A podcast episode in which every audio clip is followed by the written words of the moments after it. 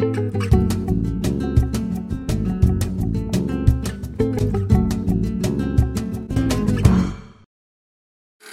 good morning, good afternoon. I am in a good mood because spring is kind of sort of on its way. And today I get to interview a very special guest on the Metropolitan Culture Corner. Today I've got this kind of heavenly light going on here through my window. We usually do these interviews in the late afternoon or evening, but this month our special guest is extremely busy and this was the time she had. So dramatic lighting aside, thank you for joining us once again. And sit back, relax, get ready to get to know interior designer, visual artist, and all around dynamo Kelli Ellis. Originally from California, Kelli grew up drawing on every available surface, including the walls of her parents' apartment. These days, she is a painter, a licensed artist with Left Bank Art, and a world renowned interior designer. In fact, her work is so popular that she has become an incredibly familiar face on television over the past 20 years, on stations that our US expats know and love, such as HGTV, Bravo, TLC, the Design Network, as well as internationally on Hulu, Apple TV, and Rakuten TV. In her design programs, you can see her working with everyone from celebrities to everyday people who are just looking to do something interesting with the spaces that they inhabit.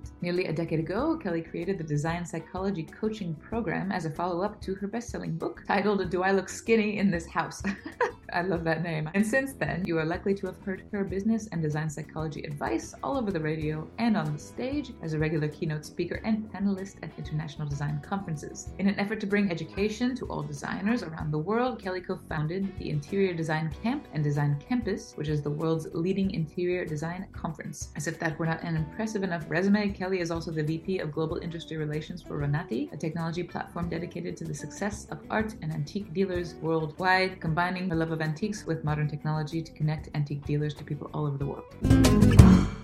For most of us who have gone down the path of being creative, some people, you've got 12 jobs. If one of them speaks to your heart, you're living life. That is what life is about, you know? If you hit it big doing the thing that you love, then you just, it's cherry on top. Hi, Kelli. Welcome and thank you for talking with me today. I know that you're super busy, so we will just get to it, okay? First, why interior design? You've spoken a lot about how important it is for people to feel good in the spaces that they live in, that they work in, but there's a big leap between feeling that that's important and deciding to dedicate your life to it. So, what drew you to that? I think it started really early. You remember back in the day when there was a lot of homes being built up around you and you had the model homes, the show homes, right? My mom just loved to go through there. And I remember being so fascinated, being an only child, I guess, and being around adults all the time, I was just gravitated towards listening to adult conversations. And I distinctly remember being young and listening to other people touring around a model home and listening to one person say, I love it, and the other person say, I don't like it. My first question, even as a child, would be, why? Why? Why don't you like it? And why do you love it? From that point forward, I was fascinated with design things in a space that would create a reaction from one person to another person to another person to another person. Because it's pretty amazing, right? You can tell how people surround themselves with certain things because it triggers meanings, it triggers feelings, it triggers emotion. And so that for me was all about the design work. And I did that even though I went to law school. I mean, I took the most ridiculous path ever to design, but I'd always done it. I think it was just wanting to create spaces for people that made them feel a certain way. It's almost addictive when you see somebody who's so happy about what you created for them because it's for them. They're in tears and you're in tears, and you're like, this feels good. This feels nice. How do you find a balance between your clients' needs or their desires and your own vision? And mm-hmm. what's the difference between designing for an individual client versus for a hospitality group, for yeah. example? Well, they are definitely different. I speak a lot about hospitality and design mostly now. I've kind of switched from residential to hospitality. With the vision part of it, I think a really, really good designer can do both. And most of them are really excellent at doing this. They'll infuse a little bit of their own style because that's why you choose a certain designer, right? There's hundreds of thousands of designers and you pick one like you pick a makeup artist, you pick one like you pick a stylist, you're going to pick somebody who resonates with you. Hopefully, in the end, you've chosen somebody who is going to be able to execute what you want, what's going to make you feel good with their lens. And so that's the balance. You don't go in and go, oh, we're going to do this. And they're, they're like, oh my God, this is going to be terrible. this is not what I want. You have to be just as comfortable with the client as they are with you. And it's almost like that interview process or that first consultation is for both of you. To make sure that it's a good marriage, so to speak, because it does take a long time. You know, sometimes this process can be a year, sometimes it's six months, depending on how big project is. And then as far as hospitality goes, that's a mass group. Usually you are designing towards an experience and a brand. So, depending on what that hotel's brand statement is, mission statement is, what they're trying to impart, then you create the rooms and the public spaces to reflect that. So it's really different process. It sounds like the first is more of a personal relationship, almost like painting somebody's portrait, kind of, and the other one is a much more of a branding exercise, although of course still a creative process, no? Yes, very much so. Yeah, it's important that you understand that when doing hospitality. That's largely what I speak about to design groups. The importance of that, that you have to understand it's not about you and your stamp in that space. It's almost always about the brand and the mission for that group or the hotel group. Because when you're talking about putting your stamp on the work or working in this hospitality context as a public speaker in these conferences and things, you talk a lot about design psychology, right? Or design therapy, which yes. sounds self explanatory, but I'm sure there's more to it. You know, before I used to have to explain it and really go in pretty in depth to get people to understand or feel what I'm talking about. After the pandemic, I don't need to do that anymore. We spent so much time in our spaces. We spent so much time in the same spaces. You knew within a week, two weeks, three weeks, a month, how you felt in that space and the importance of surrounding yourself with things that make you feel a certain way, either comfortable, relaxed, energized, whatever that space needs to do. It was very easy for me to explain, very easy to impart that by color, by choice of materials, by choice of fabric, by lighting, which is massively important. I call them the three F's function, flow, and feel. You have to have all three or you won't use a space. There's so much to design psychology, environmental design that plays into hospitality, residential residential, any space that we create. It can even be a waiting room of an office, you know? There is things that you should do and things you definitely should not do. Like, for example, there's certain colors that are energy. Like, there's a reason that orange and red and yellow is used for fast food restaurants. They want to get you in and out, right? Red is energy. You're not going to paint your dining room red if you want to have a nice dinner party for a really long time.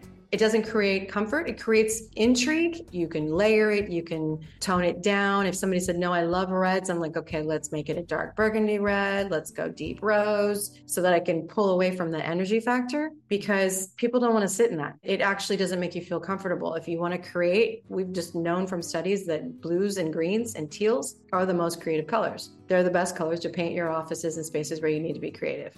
It is what it is. There have even been studies where they've painted prisons pink to see the effect on the men within that space. So it's not made up, it's real. And then how we use textiles and how you use lighting, whether it's task or mood or environmental or focus. You know, when you walk into a fantastic space, um, whether it be a nightclub or a restaurant or a hotel, you know when it feels right, when the lighting feels good. You get an instant mood and you're transformed. That is design psychology.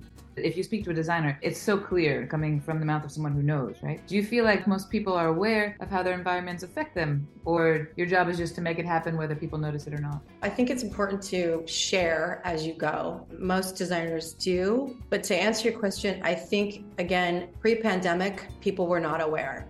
But now that we've been in our homes and in our spaces because we had to be, they were really quickly aware of the wall color, the things that they need to change, the way that their furniture functions or didn't function the way that you know the rooms or spaces worked or really didn't work at all. Or we realize how much we ask of a space right? Because we have multiple functions for our rooms you know? We're not living in 12 bedroom houses. We're living in apartments in a city and our spaces have multiple functions. And so if the rooms aren't doing what you need then they're not functioning and then we have to readjust that. Interior design has boomed. DIY, if you're doing it yourself or if you're hiring somebody, paint sales skyrocketed. It's the number one question. What do I paint my wall color? You know, I mean, everybody, that's what they want to know. They want quick changes. Yeah. things to inspire them. So it's not going away. I think people really learned. It's really key to how you feel in a space and how you use a space to design it well. Speaking of designing and making your space what it needs to be, the traditional concept of interior design is to do what you said. You meet your client, you go to their house, you see the space. But even though you're based in Barcelona, these days you also continue to work long distance with a lot of clients, for example, in Los Angeles. How does that even work? I mean, I know that everything via Zoom, obviously, but how do you design for a space if you're not in it physically? I started my career on television. The show was called Clean Sweep, and I had to design two rooms in two days yeah, it was one of those crazy shows. And it was myself and the hunky carpenter and the organizer, and we would go in and just tear apart two rooms, and I would do them while they were doing the scenes and everything. I never got to see these spaces before I went to filming them. First day of filming was the first time I ever walked through the space. So I learned how to design from shooting the room, taking me on a tour. Our phones, our WhatsApp videos or FaceTime videos or whatever you use to communicate with your family and friends, really truly, I can get the feel of a space or a home based on video or being with you digitally, which again, so many people were like, oh, that's not going to work. But because of the last few years, now we know it can work. If I have a space plan and I've got a video and you walk me through, I can totally help you it really became that easy, but I've been doing it for a long time. You mentioned the television shows, and that was one thing I wanted to ask you that you have had your own design shows and specials on TV. So, what people see in the final television program is not the whole process. How mm-hmm. does the context of TV change the way you work, or or does it, except for the part where it's got to be fast? Um, it does. What's changed in television, which is really nice, is that you're actually getting true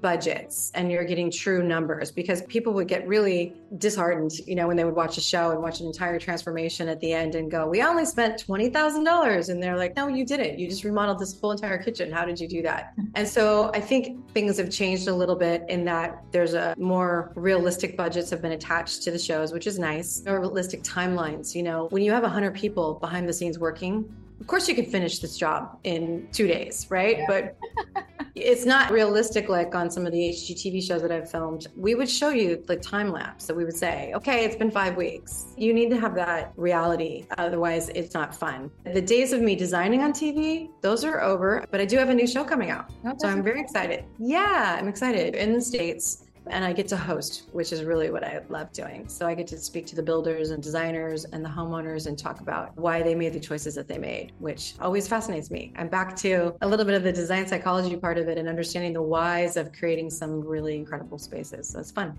Congratulations. Yeah, thank you. Yeah, I'm excited. I get a lot of people that will send me photos, ask questions. I actually love it. I almost got a teaching credential because I really do like sharing information. And I speak occasionally at High Point University, another university in the States, to the design students, and they all will write me, and I love talking to them. They have questions. I really enjoy it. Is there a particular question or that you get all the time? That's just the question they always ask you all the time from students or from beginning designers or advice you give to someone who's first starting out? The designers really are learning about how to market themselves. Mm. That's a big, big, big question, right? Because of Instagram, it's massive. Really, what I can't impart to younger students, I can't say it enough, is that you are a brand right now, even though you don't think it, you are. So please be very, very, very careful about what you post about what you say, about what you do. Every post, every picture of friends and girlfriends and weekends out all impact everything that you do you know, and obviously it depends on what you want to do and who you're targeting as your audience. But everyone now is a brand and they have the ability to use these tools either for good or bad. And understanding that from the beginning is massive. And some of these students really have it nailed. They're incredible. They really have to help them along that way, you know? It's important.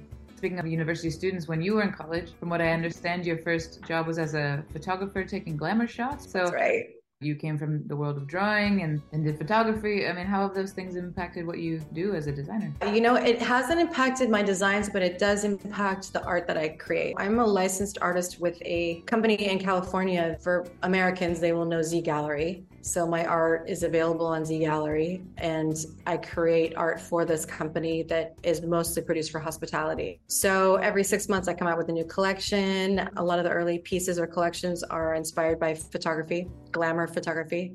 Those of us of a certain age, remember the headshot places in the mall where you would go because we didn't have phones. We couldn't do a selfie. We had to go get glammed up, dolled up with the hair and the makeup. And it was a three hour deal and everybody went to go do it. And I was a photographer for those places. And I really enjoy the over the top photography. So the first couple collections that I have are based in photography. And even now I will go around the city. This place is incredible for inspiration with the architecture and even the ironwork and little details that are so different that I love to take pictures and then I form them into digital assets and make that part of my collections.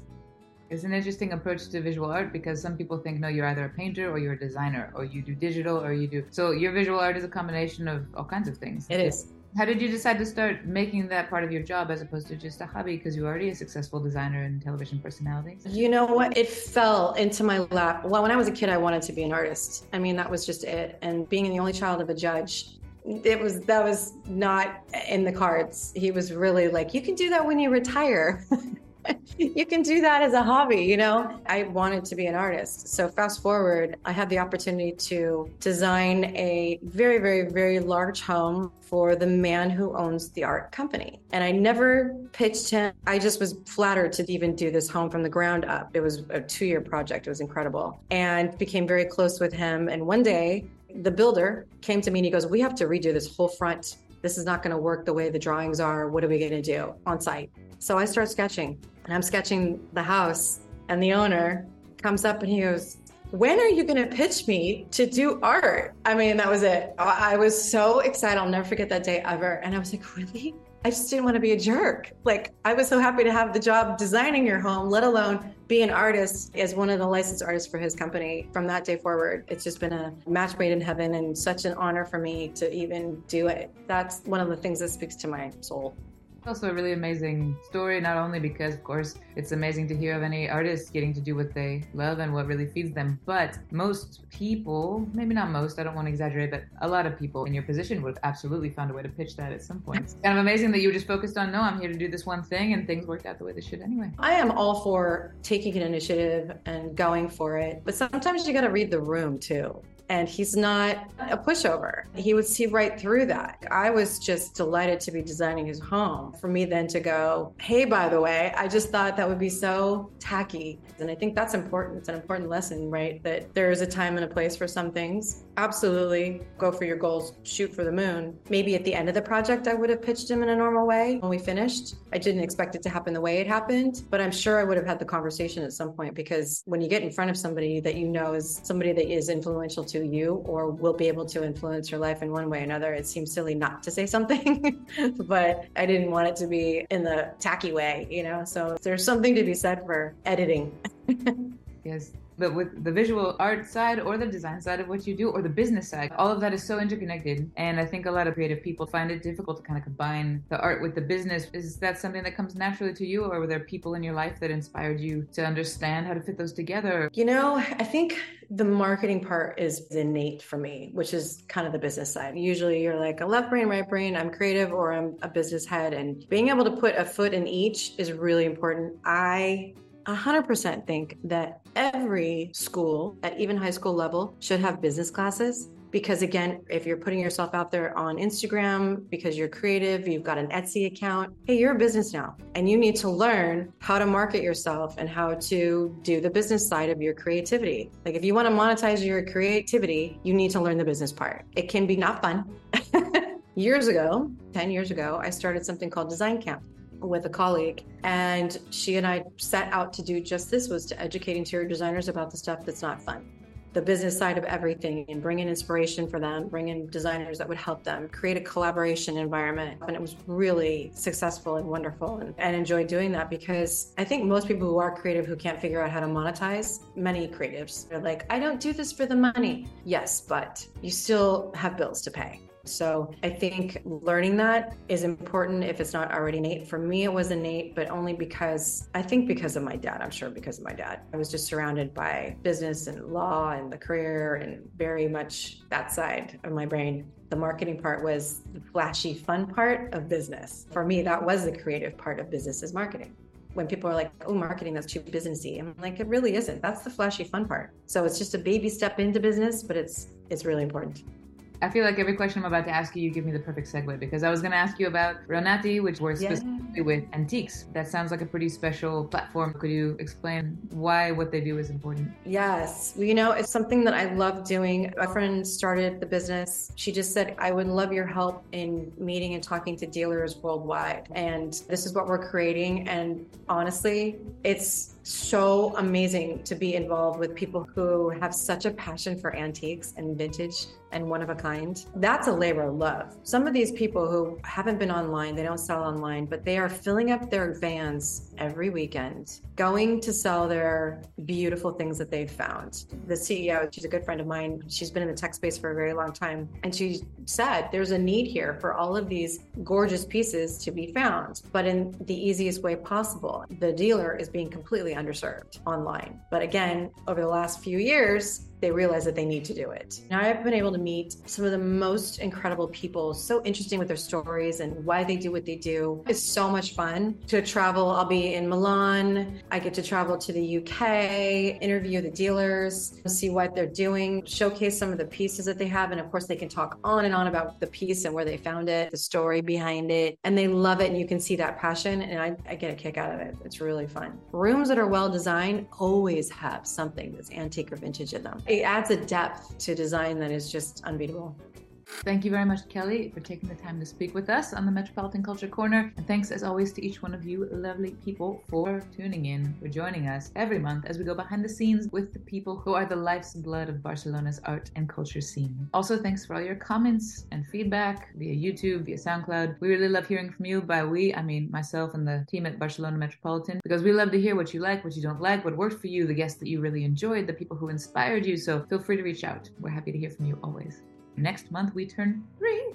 So please tune in to celebrate with us. We have a very special guest. In the meantime, have a great month.